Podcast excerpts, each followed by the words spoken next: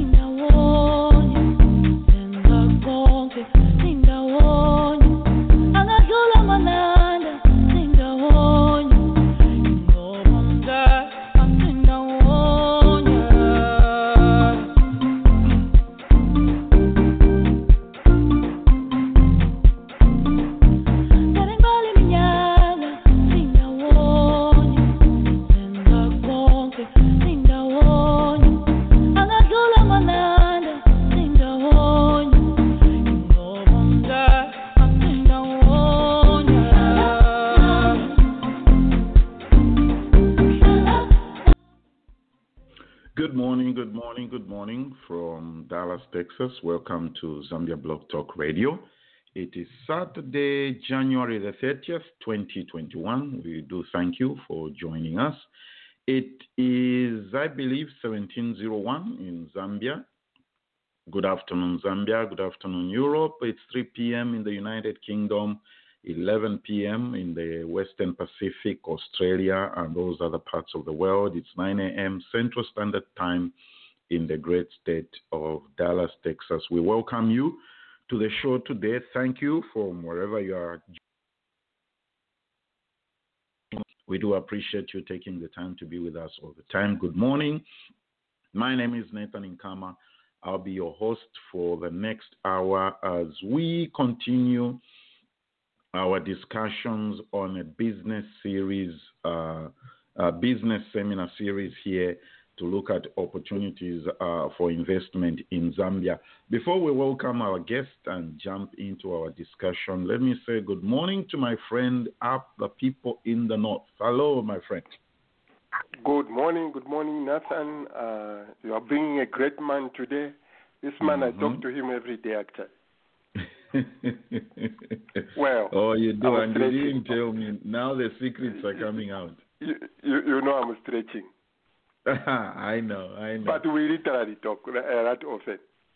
Oh yes, he's he's worthy Yeah. talking to every day. I mean, when Oh, when yeah. we po- when we posted this, uh, when I posted the promo on social media, oh goodness, Roger, so many wonderful comments from people how he has helped them in many ways, different ways, do different situations.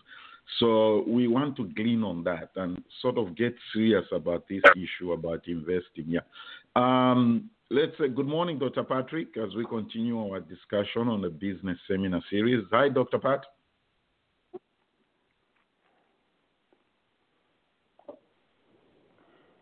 Or maybe we should say Mashuke. No, I'm I'm here. Mwikalini Nduma. hey, hey, I'm quiet. Hey, I'm quiet.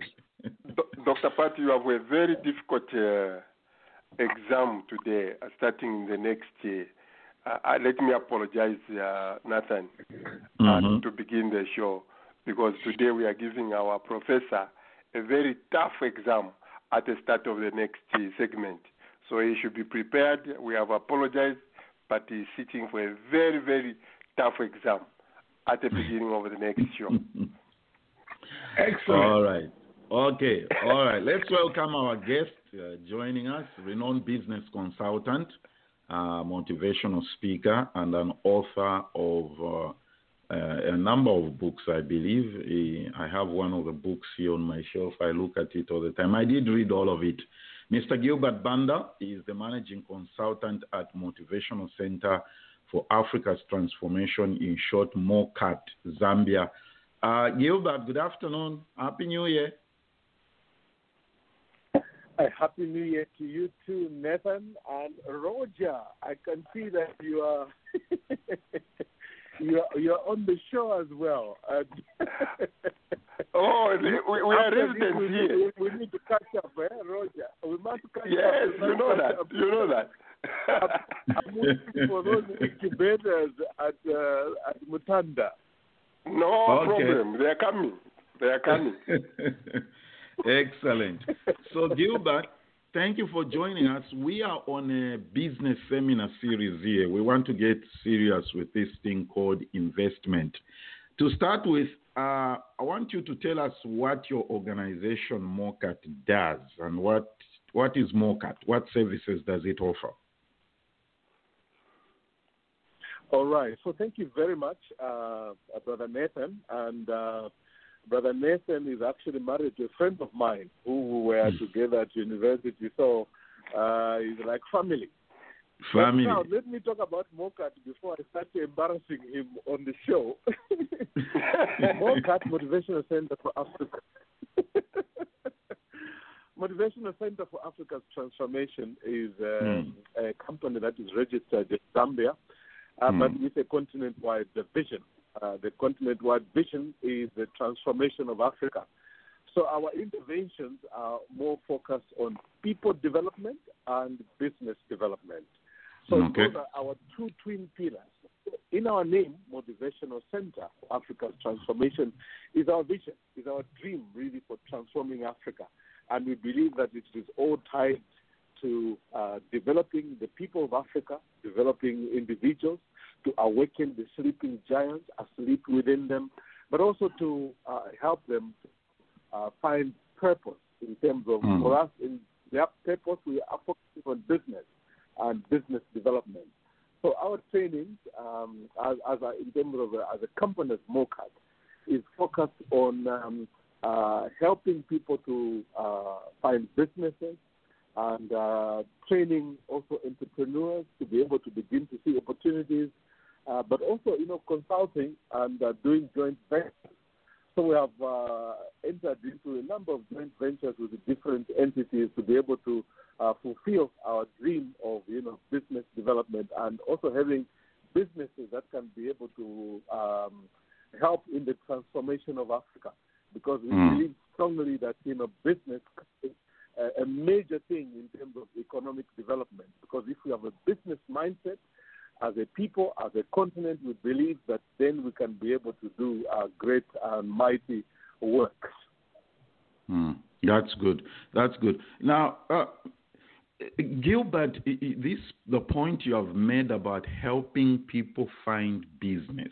How does that happen? Considering one of the things I'm sure you being in this, in the very deep end of this thing, you discover that generally as a people, we are inclined to looking for a job. So you yourself was employed at some point. How just just share with us with our listeners how you transitioned from your job to being self-employed, if I may use that word. I like that. I like that a lot because I get asked quite a lot that you know you keep telling us about business and uh, so forth. It's so hard to get into business, but also I think Mhm. it's hard for a lot of people to go into business because of the school system, which is skewed towards you know people being Ah. employed, Mm. people being um, that you know they're going to graduate or going to work in a factory. So it's a whole mindset. For me, um, uh, in terms of you know, before I start talking about how do you transition, for me, I Mhm. think you know, um, nature or life itself, uh, what we call the hard knocks of life. When when when I graduated uh, for my first degree, and I graduated in the in uh, '87. When I graduated for my first degree, I couldn't get a job, and because I couldn't get a job, I had actually zero option but to begin uh, on my entrepreneurship journey. So for me, I was really thrust into entrepreneurship. So I've never really worked for anybody, but actually, I, I, I thank God that you know I didn't get a job because Mhm. it helped unleash the full potential that God has deposited in me. Because I think uh, the fact that I couldn't get a job, I had to uh, go into all kinds of enterprises. And actually, I've done a number of enterprises, from social enterprise to profit making uh, organizations. And I think that has helped me to become a consultant that I am now because I think I've burnt my fingers. So when I'm talking about business, I I don't theorize. I don't talk from theory. I have actually tried to do uh, practically, and then you know from those practice, I've been able to now draw out some lessons, some of the which I now uh, begin to share to different uh, uh people. Hmm. Hmm. That, that's excellent, Gilbert. So the, the big question yeah, sure. that we yeah the big question that yeah. we are trying to address here, okay, concerning investment opportunities. Yes. You know, this topic is always talked about, Gilbert, on radio, TV, any anything you you know, everybody's talking investment opportunities, investment opportunities. So the question is, what should I know before investing in a particular area or in a particular sector? I like that. Investment opportunities. Um, it's, it's, it's, a, it's, a, loaded question which you, which you ask because um, uh, when uh, you put uh, this, when you put uh, uh, most of the people that we interact with, when we say we have investment opportunities in Zambia, most people mm-hmm. say, huh, how, where, how do you talk about investment opportunities when you know I don't have even anything to invest? and um, but you know, I always try to use my personal example. That you know, yes. when I whatever I've invested in, I didn't start from where you know I had uh, moments of plenty, but I started actually in a moment when uh, uh, I started from zero. I started from scratch. So now I can actually uh, give my personal example that you know you can start from scratch uh, in terms of going into investment. So let me talk about the opportunities. Uh, the question you asked what opportunities are there. Uh, maybe let me zero in on my uh, this great republic called Zambia. Uh, mm-hmm. I zero in on that because I, I, I, believe that you know because it's the environment which I'm exposed to, and it's the environment which I've traversed right across uh, the nation uh, from every province actually because of the seminars that I run and also because of the organizations that invite me to speak to their people in the different provinces. So I've been able to really, you know, traverse and be able to see what opportunities, because, uh, you know, uh, tra- traveling across the nation, you begin to see what the nation is endowed with and mm-hmm. you begin to see what the people are not really doing. So looking at the opportunities, I think the great opportunities which which we have is to ensure that you know um, at, at, least the people that, that want to invest, they need to look which sector. I always talk about uh, the agricultural sector as a low-hanging fruit. Why I call it a low-hanging fruit? Because I think it's a sector which the majority of our people are involved in. Uh, mm. They're involved in uh, all manner of uh, activities around uh, uh, farming and agriculture and agribusiness but what has been missing is to really take whatever activities they are doing uh, to turn them into an enterprise or to turn it into agribusiness. Uh, because a lot of people, you know, uh, if it is farming or agriculture, it's like a culture. They see the rain falling, they start planting maize. Uh, without even considering where they're going to sell that maize, where they're going to sell that soya, and so forth.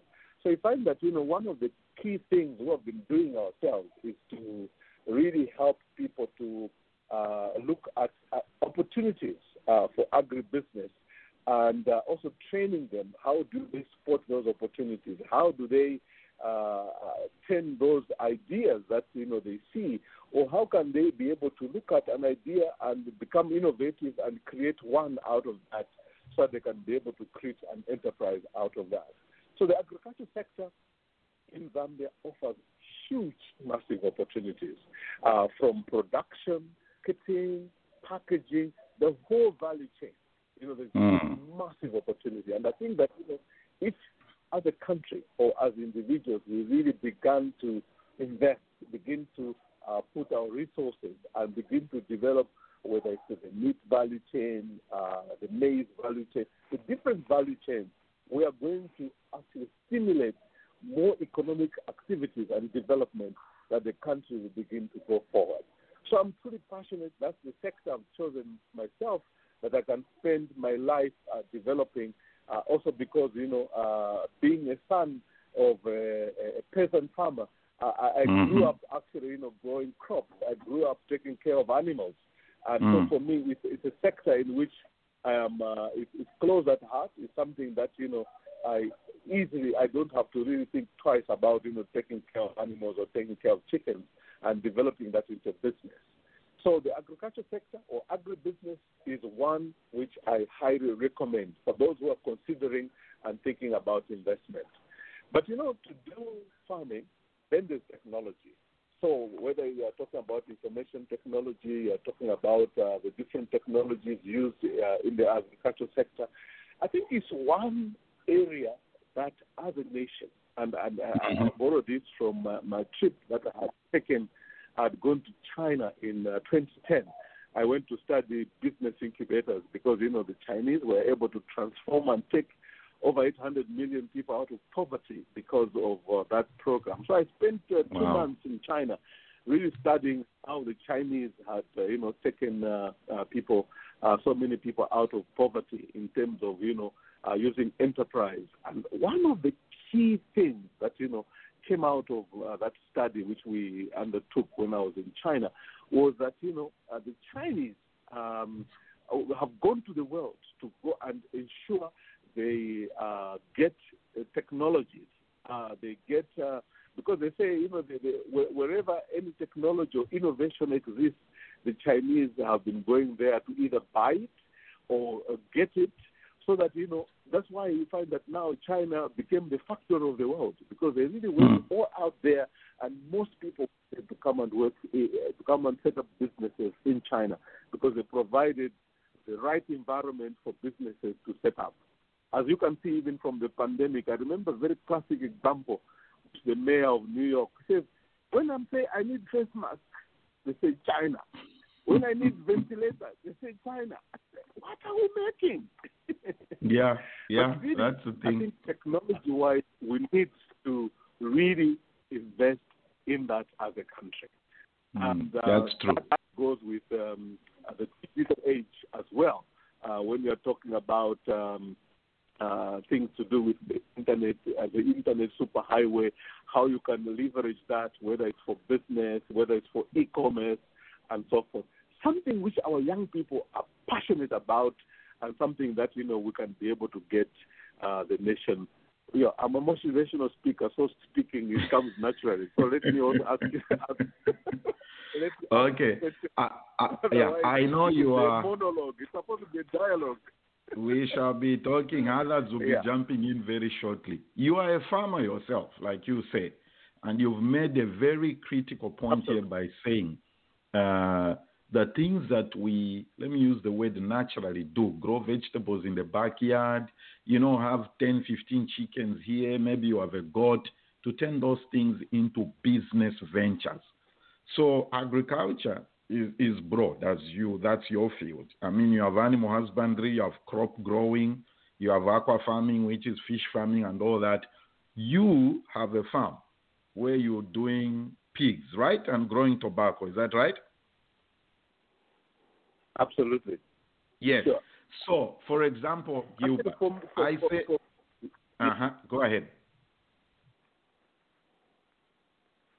No, you can go ahead with the question. I think I was almost cutting you before you finished the question. Okay. So the point I want to make here is that I know agriculture is a broad subject. So I want us to zero in into specifics. Okay? Somebody listening, like Yeah. Uncle Chisebwe here, the one who connected you, he decides, he says, and I know there's a great demand, for example, I believe Roger is the one who is into this. He can give the specific statistics. I believe Saudi Arabia is looking for a supply of 1 million goats, something like that. So, Gilbert, I said to myself, okay, let me jump into this goat farming or whatever it is called. What steps should I take? If I choose to rear goats, like you are doing pigs, what should I know before I even do anything? I love that. That's a very a practical uh, question that you know uh, I think you can easily help an individual. So the opportunity there is a market for uh, goat goat meat and Saudi Mhm. Arabia. Not only Saudi Arabia, I think uh, even right close by here, uh, the Congo. You know, Yes. they eat a lot of goat meat. Oh, wow. So that's coming as an opportunity. Then we need to think about okay. So the opportunity is um, goat meat. Uh, the, the customer, the ones that need this goat meat, do they want it as uh, uh, goat meat packaged as goat meat, or do they want a live animal, or do they want um, uh, it canned, or do they want Okay. it made into goat sausage, or do they want made it? Uh, so th- then you are zeroing on what you want to, to, to, to venture in, because you see, when people see, hear the opportunity, everybody thinks about, oh, I need to start rearing goats. But actually, what we need to, to do is to be able to say, okay, the whole value chain uh, from uh, the time that you are rearing this goat, uh, you are raising uh, the goat uh, from when it is still a kid to a time when it is a full grown goat, to the time that you, you, you process it, or to the time you package it, to the time that you know you ship it. So let's assume that you know the Saudi Arabia market, uh, maybe they want it as goat meat, uh, which is you know packaged either in chunks of meat which are taken straight to the. Then, if you want to participate in this, you can choose um, from a very various ways. You can participate as a producer of um, what we call breeding stock, the stock Okay. for goats. So, for instance, if, if, if you, you, you import some of those good breeds of goats from Namibia, uh, those goats will cost you maybe, I think most of breeding will cost normally around um, uh, around um, five thousand up to ten thousand kwacha uh, per goat. If you come in here, you begin to breed, and the people that want to buy from you, you are going Mhm. to sell them breeding stock.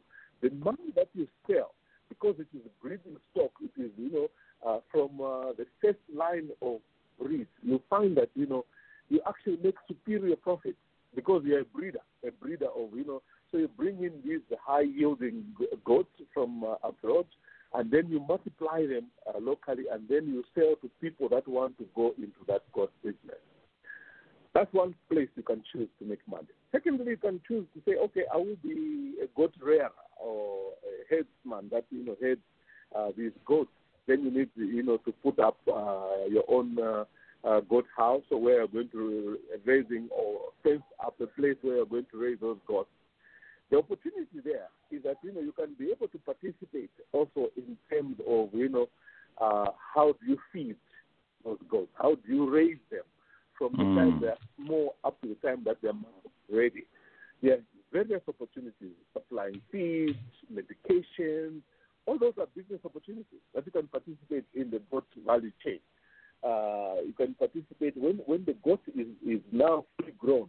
It has to be taken to the slaughterhouse putting up abattoirs or slaughterhouses where these goats are slaughtered in a clean, hygienic environment. That's a business opportunities, which most Zambians don't see. And we have not been seeing them even for cattle. If you see most of Zambia, most of these uh, abattoirs or slaughterhouses for, for, for beef are run by Somalians. People come all the way from Somalia. They come and see that, you know, we are all asleep. So they set up these uh, abattoirs all over Zambia. The majority of people who are running abattoirs are Somalians. Wow. While it's us, we are on a I mean, beef uh, cattle rearers, and we sell it to somebody who just slaughters it and uh, cuts it into packers and sells at a far superior price to whether it's lamb beef or these other meat processors. So you can see that you can set up an abattoir, or you can be a processor. I've spent, I think, the last uh, four years uh, traversing around the country, teaching people the, uh, the meat value chain, uh, meat processing, how to uh, make sausages, how to make polony, how to smoke meat, how to uh, package it and take it to market. Trying to, you know, help uh, individuals, uh, entrepreneurs to be able to see the opportunities in the meat value chain. Uh, for you to process, you need equipment. It's another huge opportunity. So while the whole opportunity is goat, but you can see how many businesses, a business range exists there. You need equipment that will be able to process that uh, goat or package it into the mode in which the end user, the consumer wants. So, for for starters, those who want to go into goat business, they need to understand uh, the goat value chain. That when they understand the value chain, then they select at which of the points do I want to participate in? Do I want to participate as a producer? Do I want to be participate as a breeder of the breeding stock? Do I want to set up a slaughterhouse so that you know goats are not slaughtered the way we, we, we do like there, you know, uh, uh, around Soweto there, you know, just open space with flies everywhere, no hygiene whatsoever. You know, people are slaughtering as long as they slaughter and it's. Uh, but we need to begin to standardize so that we attract, you know, customers who can pay a premium price. Mm. And so setting up a clean uh, slaughterhouse is a way to go. For us, we have to, to set a good example. In Solwezi, we have set up a, a chicken slaughterhouse whereby, you know, so we believe that will be able to stimulate a lot of production for chickens and they'll have a ready market because, you know, the chickens uh, grown around Solwezi area, um, most people have, they say there's no market. And yet the mine, just one mine, Barrick, uh, needs about uh, four tons of chickens every week. Wow. But they can't participate in that because there's no abattoir or slaughterhouse where these chickens can be slaughtered. So we have set up that slaughterhouse, and now farmers, small farmers who are around those mining towns, can be able to come to our chicken slaughterhouse to be able to uh, bring the chickens uh, and then we slaughter them in a hygienic environment, package them as dressed chickens and take it to the miners because the mines are feeding uh, those miners every single day. And it's an opportunity that most people uh, do not even see. So they are queuing up trying to get a job in the mine in fact, you know, there's a place in Lumwana called Manyama, which is really a compound which emerged mm-hmm. as a result of people who were turned away looking for a job in the mine. So they have created this whole compound where, you know, uh, people who were at the gate of the mine looking for a job ended up settling around there and begin to sell, to sell small wares. When those people could have easily said, what does the mine need?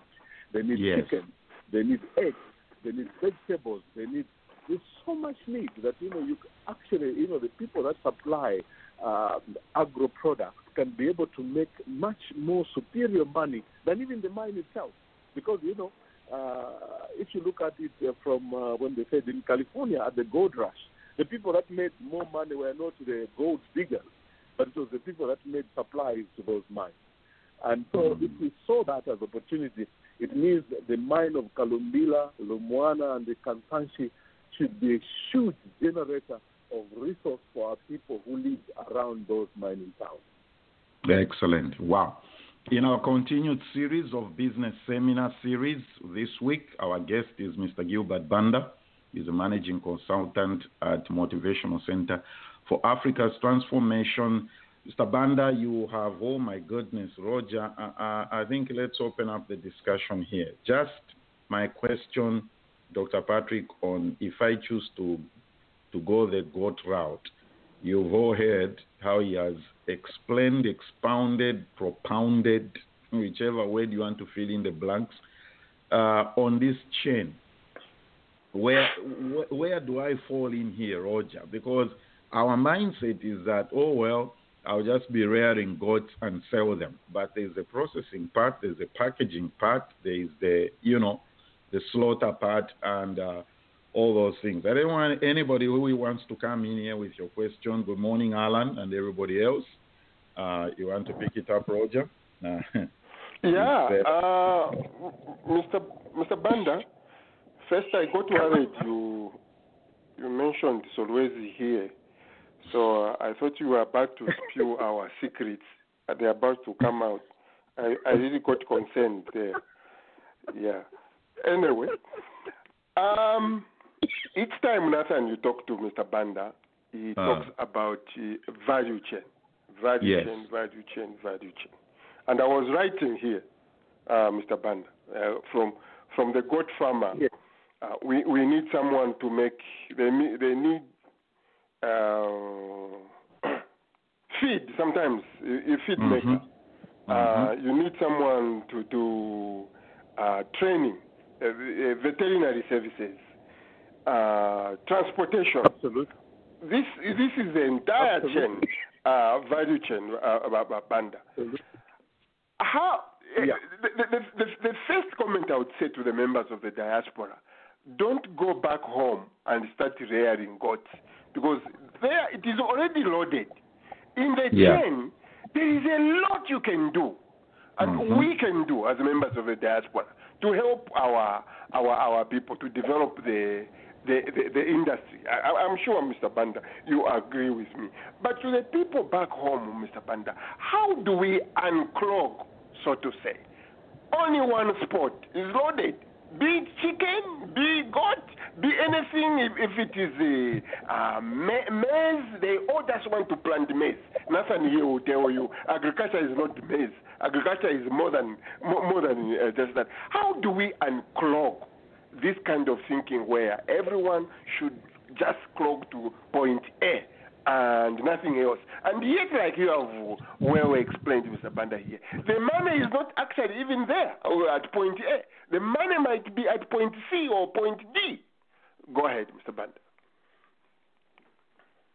Right, I thank you very much for that. I, I think that's one of the uh, why we call ourselves Motivational Center for Africa's Transformation, because we believe that you know uh, that requires a mindset shift.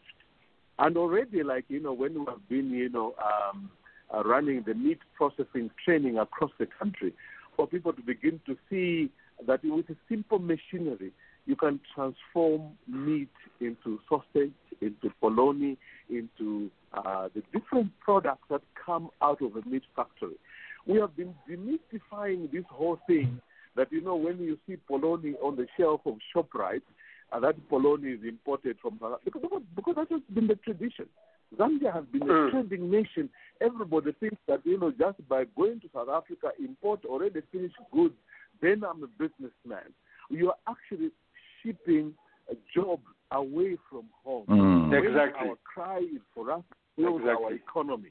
If we want to build our economy, we must begin to industrialize.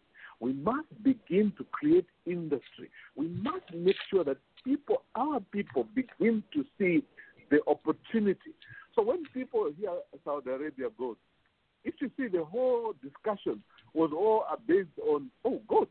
Okay, so I was going to ship them live. I was going to ship, you know, people thought that was just growing goats. Instead Mm. of really going to Saudi Arabia, studying the consumer, in what form is the gold uh, consumed? So that you can be able to come back here and say, okay, if we're going to ship gold, are we going to ship raw? We don't want to ship primary product. We want to ship secondary products because we have That's added good. value. Either you have canned it or you have packaged it in a way that, you know, when you're putting it on the market, you get a premium uh, price for it, as opposed to us taking whole um, goats or even live goats, let alone, you know, and then you go to the marketplace. The same way we do with copper. We take copper ore, Yeah. our friends, you know, refine it, uh, process it, they come back to us to say, sell us finished goods, and we are paying at high price for the copper that we mine right here. It reminds me of, you know, a fellow who was saying, you know, the time that we used to run Cereals International in Luanshya. People Mhm. used to go to London to go and buy suits. And they said, I bought this suit in London. When they checked inside, they checked the label. It says Serious, Serious International Luanshya. because we seem to be always, we, we don't believe in ourselves. So it has to be also about our belief. Do we really believe in our product? Do we really believe that we can make a product that will be competitive on the international market? That is the perfect example, Luanshya, um, uh, cereals of Luanshya, making suits and taking, and that factory is now long gone, and it is all, it, it's a sorry sight if you go there. And yet, you know, we were exporting suits to the United Kingdom. So can you imagine that all these industries that we shut down, as a result of all of us believing that we only are a trading nation. If we began to awaken, that would be really awakening the sleeping giant that lies asleep in this continent. Zambia Mm. as a nation, Zambia as a beacon that can be a producer of finished goods but we compete on the world market. Uh, so when we send our ambassadors, whether it's in America or what, they are there not just to talk politics, but they are there to create business opportunities for our people uh, here to be able to take out there. But you know, uh, the person who is the ambassador is really there to represent interests of the country in terms of business and economic development. I think we need that Mm. shift. So we need the shift from the Mm. we need the shift on the on the people side that we begin to see that we are there to also compete on the world market to feed the world. I mean, right now we, we are, there's a hungry world out there. With such good weather, such good environment, we have and we're well able to begin to participate in feeding the world. Mm. A, a follow up here, Nathan. Just a quick follow up. Mm. Um, on the incubators, uh, uh, uh, Banda, Nathan wants to send his nephew Yeah. or his niece, sponsor him uh, to to to the in- incubator, uh, so that either they take up one of what we are talking about here, either rearing uh, chickens or doing stuff like that. Uh, how is the arrangement done? Um, either paying you uh, or you picking up that child and grooming them. How is it done? I like that. I like that a lot. Uh, like I said in the beginning, you know, my trip to uh, my trip to China was to go and learn about business incubation, so that we are able to take a child who is graduating, and my kids, one of my kids will be graduating um, from Hangzhou in China.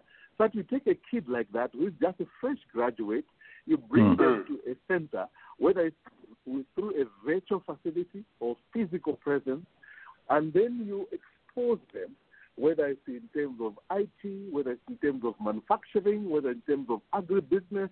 Uh, so they spend maximum a year uh, learning the ropes of how to turn a, an idea into a business. And Mm. actually, you know, uh, coaching and mentoring them uh, so that they start and continue on uh, to run uh, that particular enterprise. I think for me, as a country, if we can begin to make investments in setting up a business uh, incubation, whether it's virtually, where people, you know, because now with the advent of the internet superhighway, you can do a Yes. lot virtually. That you know, instead of setting up physical facilities, just using the internet superhighway, you can be able to create a cadre of people that will be able to transform this great republic. I yearn for a day when you know uh, Zambians will be so passionate about business as they are in politics, because I think politics has taken away the breath Yeah, of know. many Zambians. People are It's so horrible. passionate; they invest resources, massive resources, huh, to get Mm. into politics. But you know, very little investment in terms of you know grooming those young people to really start enterprises. The money that people spend in campaigns, that money was channeled to uh, setting up business and enterprise. We shouldn't be talking about unemployment in Zambia at all. With such a Mhm. cheap, uh, number of people, there's no way we should be talking about unemployment. Just those resources. If you see a by-election, how much money is you know uh, blown there? That is really money to burn. That money was burnt in uh, the positive side to begin to shift our people to invest in our young people because the young people Yeah. are the future. If we invest in those young people to be able to begin uh, ideas that can be turned into enterprises which are eventually listed on the stock exchange, then Zambia can be counted among the group of 20 uh, uh, rich nations of the world. Because I think we're well able with the resources, the human resource, the financial resource, uh, the, the, the natural resources that we have. We are well able to transform this uh, great country. True. I totally agree with you. We are well able to transform this country. It's just that we really need to learn to identify and see beyond the everyday things that we see. Alan, comment. Alan, you are, you are yes. very high. on entrepreneurship. So you've heard Mr. Banda here. What say you? Yes. Number one, I wanted to ask. Thank you so much, Mr. Banda. But I wanted to ask, as far as the incubators go, what about for adults? Because we have been away for years. So even though I may have an understanding of what I do here, I may not it may Mm. not necessarily translate into Zambia. So maybe through the, your consultation company or anything, are there opportunities where, for instance, I want to come home in five years, or even if I just want to set up business there and work and still operate from where I am here in the U.S. You know, we have had children here and all that, so leaving, coming back home may not be that easy. Um, so, is there opportunities through your uh, organization or any other way, like the same thing that you do for young people with the incubators? I think a lot of us would also need the help to transition from having been an employee, even here, to now running the business from beginning to end myself. And especially if I'm going to hire my cousin or any other professional in Zambia to do the work while I'm not there. I love that. I love that a lot. I think uh, of late that has been our shift. If you see that, you know, we are now shifting more towards investment. Uh, At Mhm. first, you know, we focused on, you know, people development and, you know, seminars and consultancy. But now we are actually, you know, doing joint ventures. Uh, the, one of the projects we are doing in uh, Solwezi, uh, where I am right now, is um, setting up that um, uh, we're calling it agrotropolis uh, to create a Mhm. city around farming. Around, so we're setting up the first industry we're setting up is the, the, that chicken slaughterhouse and the meat processing plant, and Wow. we know because the chickens going to that plant uh, require feed, so we have already attracted an investor who is bringing a milling plant. That milling plant will, for for making feed will attract farmers who should grow maize and soya, which is 90% of the cost of feeding the chickens. So it is starting from because we have started that chicken uh, slaughterhouse, and now we are able to attract investors who are willing to bring in a milling plant because they know they have a ready market for their feed to feed the chickens which are being brought through the slaughterhouse. But then, then you need financial services. Already, we have attracted two banks around that area who will be setting up because they see opportunity of customers from the the the, the, the thousand farmers who have recruited to participate in that outgrower. So they see Hmm. a potential market for the bank and to provide financial services to those farmers for them to be able to uh, to, to, to afford to buy the different products. So you can see that you know setting up one thing creates that uh, uh, ripple effect that Yes. you can be able to eventually create whole town as a result of just starting one investment. So, in terms of the question you ask, um, uh, for those who are in the diaspora thinking about uh, uh, coming to set up business at home, I think you know that's one area that uh, we we need. I think to work together because I believe there's a lot of resource which is in the diaspora, and some of it is just goes because it doesn't uh, go in a very um, uh, you give to a relative who is not trained in business or who is not. So if it came through a structured approach where you are investing and there is actually support, uh, whether in terms of consulting, whether it's steps of incubating that business so that it can actually, you know, really grow. There, there is, you know, that uh, hand holding. I believe that you know most of those investments will come up uh, to fruition. I remember a friend of mine who was in um, uh, Geneva, and uh, Mhm. he kept sending money here, you know, for his relative to build the house.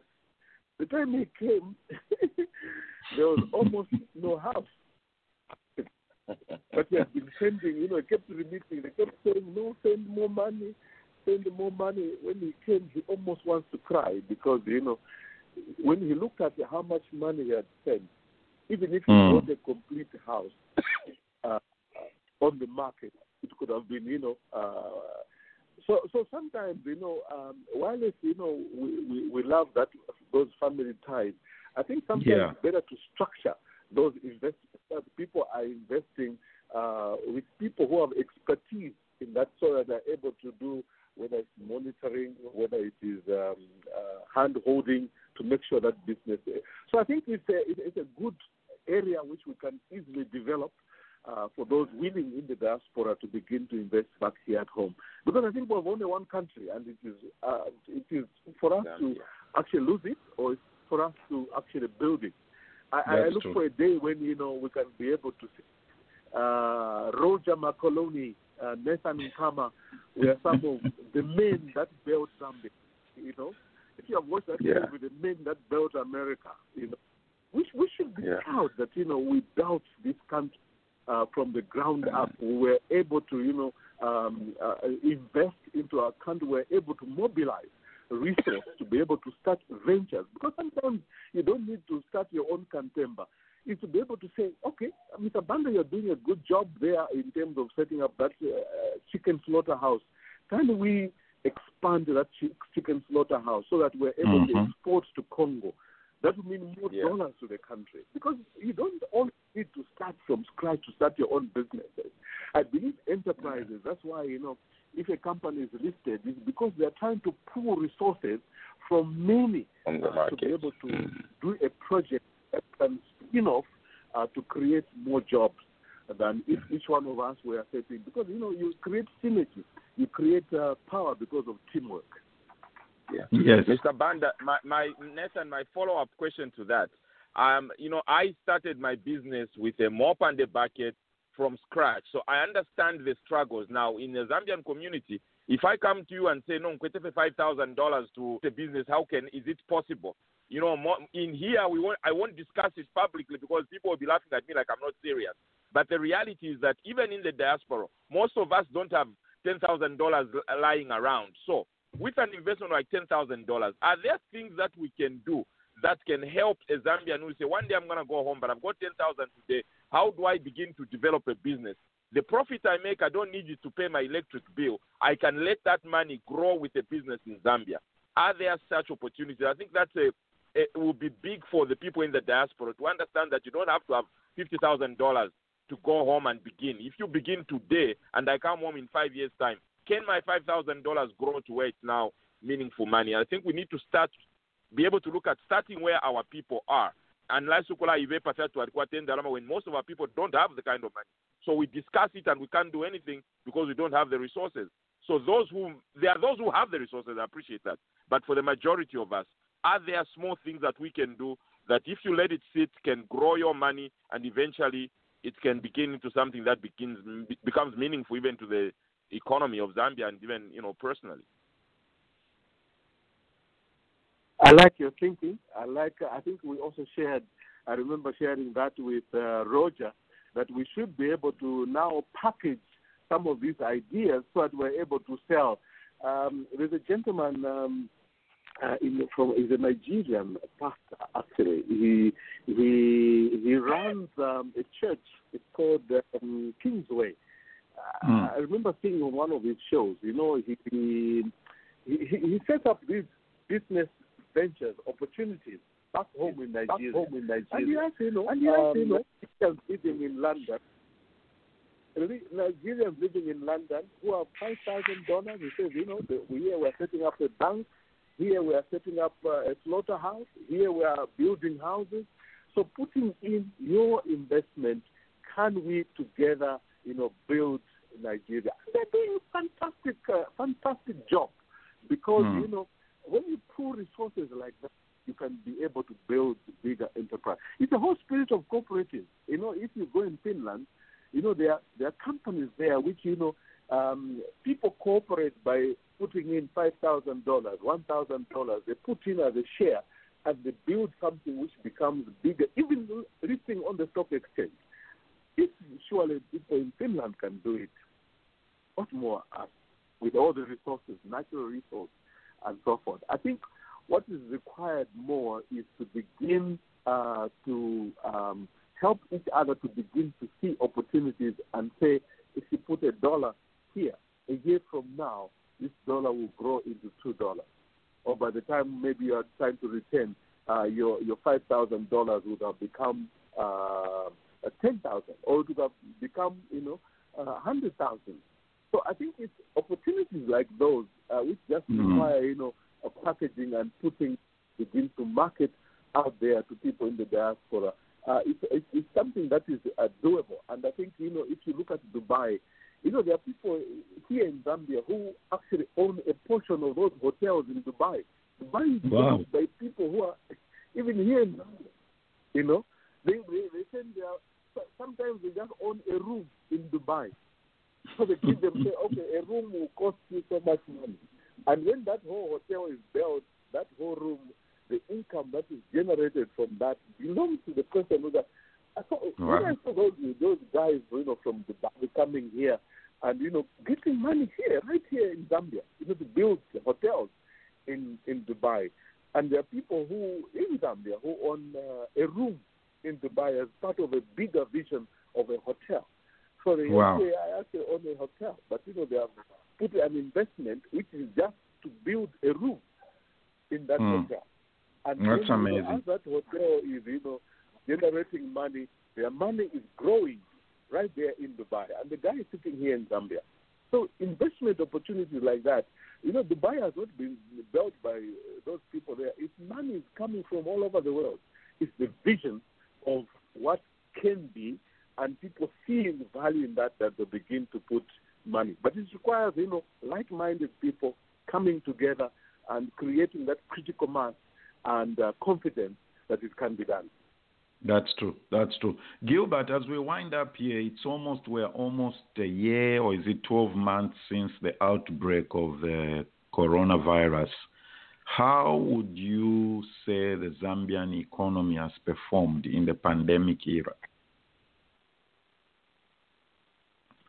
Um, you know, the pandemic is our, our constant discussion now. Uh, our so-called new normal. Yeah. Initially, the, the challenge which was there was that everybody was so scared. Uh, people were shutting down the economy and uh, cowering away, going into their homes and so forth. Uh, unbeknownst to us, we didn't realize that this pandemic will last more than a year. I think initially people thought it's something that was a passing phase, which will just, you know, a few months, then we're back to normal. But Mm. now we're beginning to see that actually, uh, whether there's a new wave or so forth, we have to strive and survive uh, in this pandemic. I think the most affected are, you know, people in the hospitality, uh, tourism, uh, because of the shutting down of the borders, uh, the lack of movement of uh, uh, airlines and so forth. Uh, we have seen that, you know, th- there are certain shops which had to close here in Zambia because they couldn't get their imports anymore. Wow. And but that also offers opportunities for local people to begin to take up that space. The challenge we have is just a lack of belief in ourselves that we can take up that opportunity. Because there are certain things, like, you know, right now they are in the mines. You know, the mines were importing chickens, they were importing uh, beef, they were importing potatoes, they were importing all manner of things. But with that, you know, disruption in the supply chain, it offers opportunities for local people to begin to take up space. But we need to just, but that to take up that opportunity requires investment. And there, that's where the diaspora comes in. So when you're asking me, has the economy performed well? hmm Hell no. I think we've seen the kwacha depreciate uh, to old, low time, lowest time uh, levels ever, and we've seen prices in shops going up. But all that Wow. is happening because we are so import dependent. That's true. Most of the things that we have in our shops are imported. And because they are imported, what do we expect? The exchange rate goes up, of course those goods go up. So for me, it's an opportunity. We can easily turn that around and begin to see uh, the positives in that to be able to build our own uh, production and supply chains to be able to, you know, meet the demand of uh, uh, the consumer. So for now, I think what is required in the pandemic is for people to know that this pandemic has come to stay. Can we be able to still build an economy in the midst of the pandemic? Can we, you know, um, uh, take it that this we don't need to shut down our economy, we need to actually activate our people to begin to produce. And Mm. to give hope to our people that even in pandemic, although you know there are people dying, but you know many are surviving. It means there is hope that you know not all is gloom and doom. Uh, because if you look at the statistics, a lot of people who catch uh, COVID nineteen, they actually do survive. They actually do come out of uh, uh, uh, those sicknesses. So meaning that you know there is hope. So we should not spread fear about it, but to be able to say how can we uh, uh, keep social distance, wear masks, sanitize, and you know, and it's an opportunity. You know, uh, a friend of mine in Solwezi, you know, um, was just launching his business for hand sanitizer. And it's a huge industry. He doesn't need big equipment. Just from his backyard, is now taken Solwezi by storm because he That's sees that the pandemic is a business opportunity as opposed to being a curse to the country. It's a business opportunity whereby instead of us importing those hand sanitizers, uh, we can Mhm. be able to produce our own. So That's true. There's there's a there's a flyer, Gilbert. Uh, Mhm.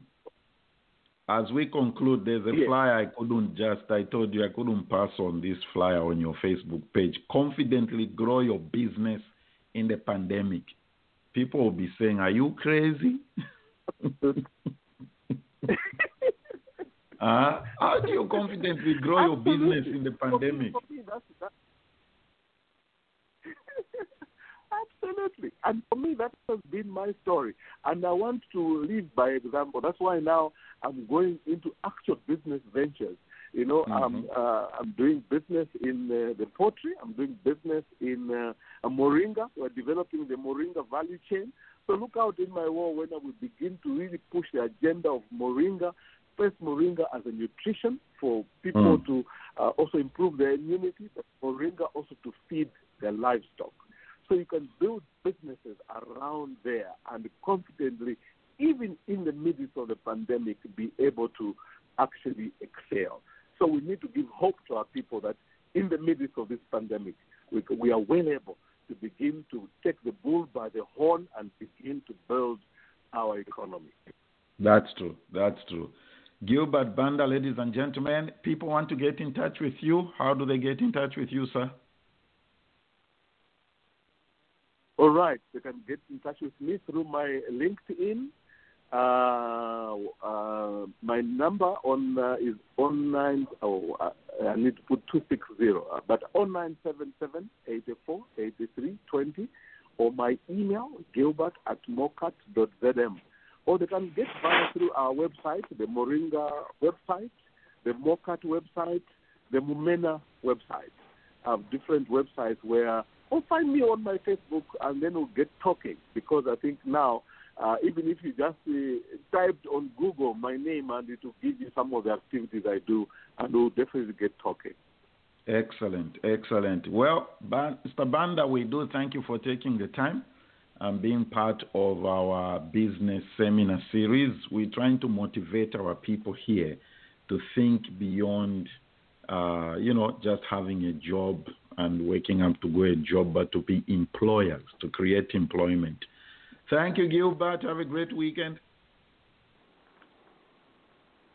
Okay, thanks a lot. Uh, I should be able to do a small video of what we're doing uh, so that you can, you know, uh, share with some of the people in the diaspora to look at what is possible, what is doable, and uh, I'm sure somebody out there will be inspired to be able to uh, to to check that one out. Excellent, excellent. All right, everyone, that was our show for today. Let's go back in for open forum.